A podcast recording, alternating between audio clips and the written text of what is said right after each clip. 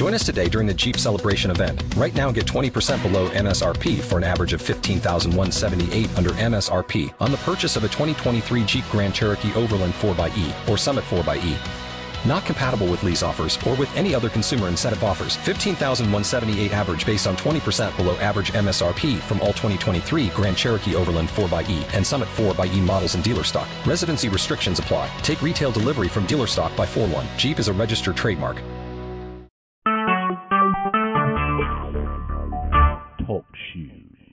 Recorded live. Jeremiah Live Bible Study.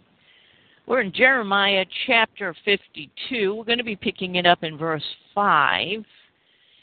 We use a King James Version Bible. We ask the Father for the wisdom, the knowledge, and understanding in the name of Yeshua. Before we get to Jeremiah 52, verse 5, I want us to go to the Psalms. Psalms 110, a psalm of David. Now, this psalm is going to give us some interesting insight. Psalm of David, verse 1. The Lord said unto my Lord, Sit thou at my right hand until I make thy enemies thy footstool. The Lord shall send the rod of thy strength out of Zion. Rule thou in the midst of thine enemies. Thy people shall be willing in the day of thy power, in the beauties of holiness.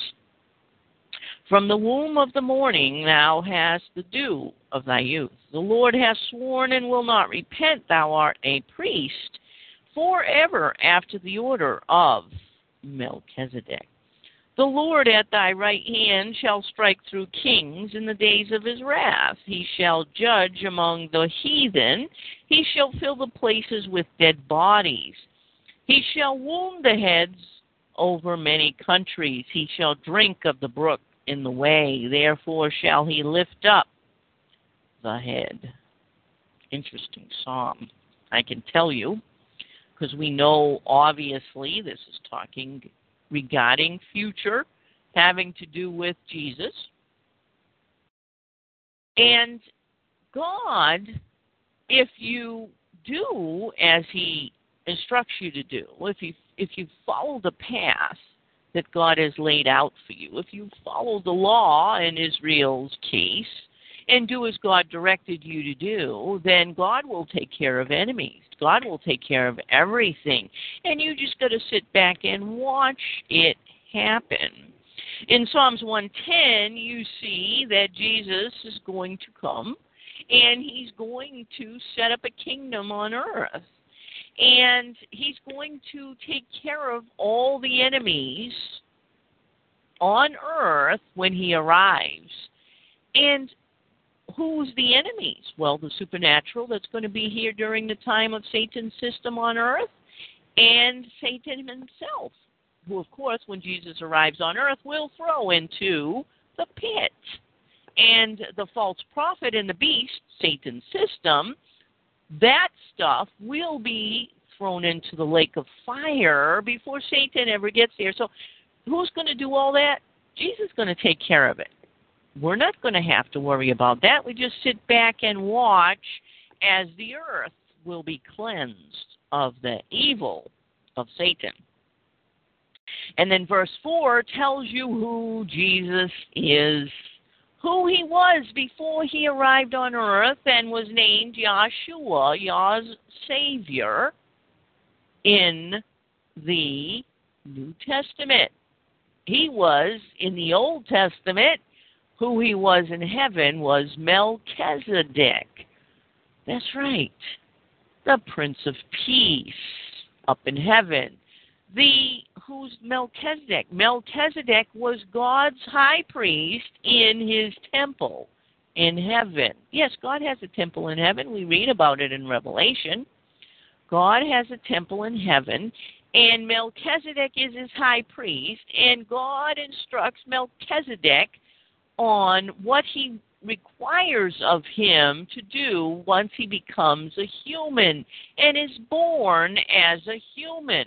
That's who we know as Jesus or Yeshua. So Melchizedek was the soul that God sent to be placed in the womb of Mary and became Yeshua. And then God, of course, placed his logos with that soul so that Yeshua would know what God wanted him to do and say.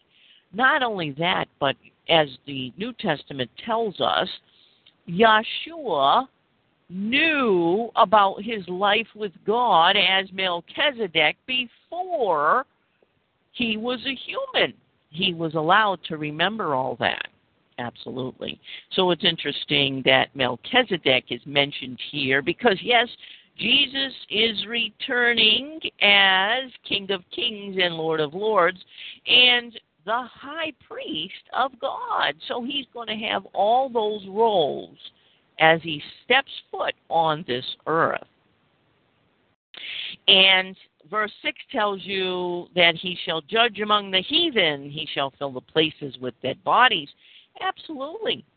When Jesus arrives on earth, sets up the thousand years of teaching, and he's going to separate the sheep from the goats, the goats will not receive their immortal soul. You understand? And so, yes, you're going to have a bunch of people that are going to be spiritually dead. They're able to die in the lake of fire. The second death they have to fear because they have not been given their immortal souls. This is what we have forward uh, to look forward to. And I want us to turn to uh, Second Corinthians. So you see, Paul told us about this stuff. Second Corinthians, I mean First Corinthians, verse uh, chapter fifteen. First Corinthians chapter fifteen, and what we're reading right here in um, the Psalms is exactly what Paul was talking about. And I want you to read with me, starting in Revel- in uh, 1 Corinthians chapter 15, verse 24. Then cometh the end, when he shall have delivered up the kingdom of God, even the Father, when he shall have put down all rule and all authority and power. That means Satan's system's gone. For he must reign, Jesus, till he put hath put all enemies under his feet. We just read that. The last enemy that shall be destroyed is death. That means there will be no more death. That's right. During the thousand years, you cannot die a flesh death because flesh is gone. Death, as a human, you don't have that. You are in an incorruptible body, whether you're a goat or a sheep. The last enemy is death, and that he shall destroy is death. For he hath put all things under his feet. But when he saith all things are put under him, it is manifest or evident that he is accepted which did put all things under him. Meaning Jesus didn't do this, God gave him this authority. And when all things shall be subdued unto him, Jesus, then shall the Son also himself, Jesus, be subject unto him that put all things unto him, that God may be all in all. So, this is what's going to go on that Jesus has a job to do. That's what we're reading right here in the Psalms. Jesus has a job to do. He's got to clean up the earth when he arrives on the earth. And Paul continues and I want us to see what he says here in verse 50. So you understand, Jesus, when he arrives, we're not going to be in the flesh. Incorruptible bodies will not be will be on earth, and flesh will not be on earth. Because if there was flesh during the thousand years of Jesus' kingdom on earth, then the flesh could have pull on people again flesh has pull on us now. It won't have pull on us then. Let's read verse 50 in 1 Corinthians 15. Now, this I say, brethren, that flesh and blood cannot inherit the kingdom of God. So you understand? The kingdom of God is not going to be inherited by a flesh human and we'll all be flesh and, and stand with Jesus when he arrives on earth. It's not possible. You can't inherit your kingdom if you're human in a human flesh body. Neither does corruption inherit incorruption. You cannot have your flesh body when Jesus is on earth. Behold, I show you a mystery. So Paul's going to explain it to us. When Jesus arrives on earth, it's at a certain time, certain things going on, and Paul's explaining what's going to happen. We shall not all sleep, but we shall all be changed. Paul's saying, not everybody's going to die, but we're all going to be transformed into new bodies. Flesh is gone, so there'll be some that never die in the flesh. Imagine that. There's a lot of people that want to get to that point, that they never die in the flesh, that they're here when Jesus arrives and this verses to come will take place. In a moment, in the twinkling of an eye, at the last trump. This means instant, instantly at the seventh trump. That's the last trump. For the trumpet shall sound, and the dead shall be raised incorruptible, and we shall be changed. No flesh will be on earth during the time Jesus is here. It can't, because if it was, then the flesh could draw on those people that are not a part of the kingdom of heaven, that are the goats. And that isn't going to do, because now they have the flesh drawing on them. What good would it be if Jesus sets up a kingdom on earth and they still have the flesh drawing on them? No.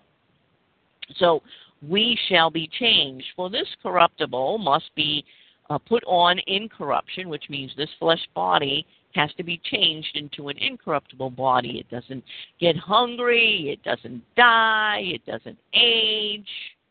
No flesh pulling or drawing on you. And so there's two parts to this. And this mortal shall have put on So not only the body we're in, but the soul that dwells inside the body is going to have to change. Right now, we have a mortal soul, and that mortal soul can be killed in the lake of fire. And many of the souls that are mortal will be killed in the lake of fire ultimately at the end. But what does he say? He says two things have to happen. You have to receive the incorruptible body, everybody's going to receive that. But the second thing is you have to receive an immortal soul. And that's not going to happen until the seventh trump when Jesus arrives on earth. Then shall be brought to pass the saying that is written Death is swallowed up in victory. O death, where is thy sting? O grave, where is thy victory? There you go. So, not until you have an immortal soul and an incorruptible body, can you get and live in eternity? So Jesus is going to do all that when he arrives on earth. That's what the Psalms is talking about. That's what we have to look forward to. And Israel was supposed to set that up as a flesh nation, but it didn't work out that way. We're going to find out in Jeremiah what happens when you don't do what God wants you to do as a nation. So you go to Jeremiah chapter 52, verse 5. And this, of course, is King Zedekiah and the king of Babylon. Zedekiah has been warned, Jeremiah has warned him, other people have warned him. God has sent people, but he didn't listen. So the city was besieged unto the eleventh year of King Nebuchadnezzar. So, you see, there was an amount of time that the king of Babylon came against Jerusalem to destroy it. Didn't happen overnight. There was a progression. Little by little by little, Jerusalem fell. That's the way it works with God. He warns you, and then after He's warned you, if you keep doing what you're doing and not doing what you're supposed to do as a believer, then your existence changes and starts falling little by little by little until you get to a place where you're connected to the devil instead of being doing the works of the kingdom. And in the fourth month and in the ninth day of the month, the famine was sore in the city, so that there was no bread in the people of the land, or for the people of the land. So you understand that, guess what? After you are attacked and it takes time and there's no more bread. There's a famine. They got nothing else to eat. They're holed up. The king of Babylon's out there. The king of Babylon. I want you to read verse 4. And it came to pass in the ninth year of his reign, in the tenth month, in the tenth day of the month, that Nebuchadnezzar, king of Babylon, came, he and all his army, against Jerusalem, and pitched against it, and built forts against it round about. They surrounded Jerusalem. So, hey, they were inside. There was a wall. They couldn't get in, but guess what? They couldn't get out either. So whatever they had inside is what they had to survive on. And so that's what that's how the king of Babylon got them. He waited them out. And what does it say? It was in the ninth year. And verse five says that it happened until the 11th year. So there was a couple of years of them sitting outside and they were able to go get their food and do whatever, the king of Babylon and his military. But the people in Jerusalem, they were inside and they had to survive on what they had with them. Well, it got to the point where they had, as we see in verse 6, no bread. They didn't have anything left to eat. And so either they're going to die, you know, starving to death, or they were going to, you know, try to escape and get away from, you know, the king of Babylon. And so that's what happens when you turn against God. Believers there's a process that happens as you fall and you fall and you've got you know what you believe you've got the truth you've got what you understand and what you know about the bible and what jesus taught us and what the apostles tell us and what paul tells us and you've got all that. But if you stop listening and you stop doing what it is that you're supposed to be doing, then what happens is little by little, you'll run out of what you had going for you spiritually. And your spiritual man won't have any more spiritual food.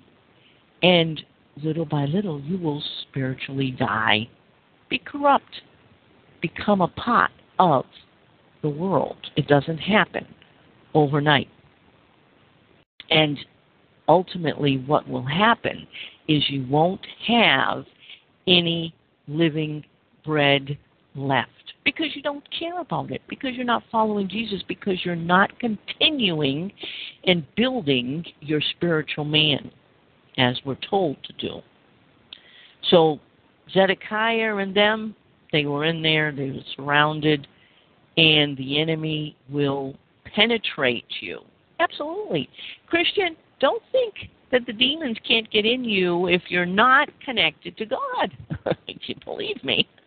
If you're not doing what God wants, then the Holy Spirit will leave and the demons will have nice free access to you after a while. And that's what happened here. Verse 7 After they had no bread, after there was nothing left, then the city was broken up, and all the men of war fled, and went forth out of the city by night and by the way of the gate between the two walls. So you understand, they knew that they had had it.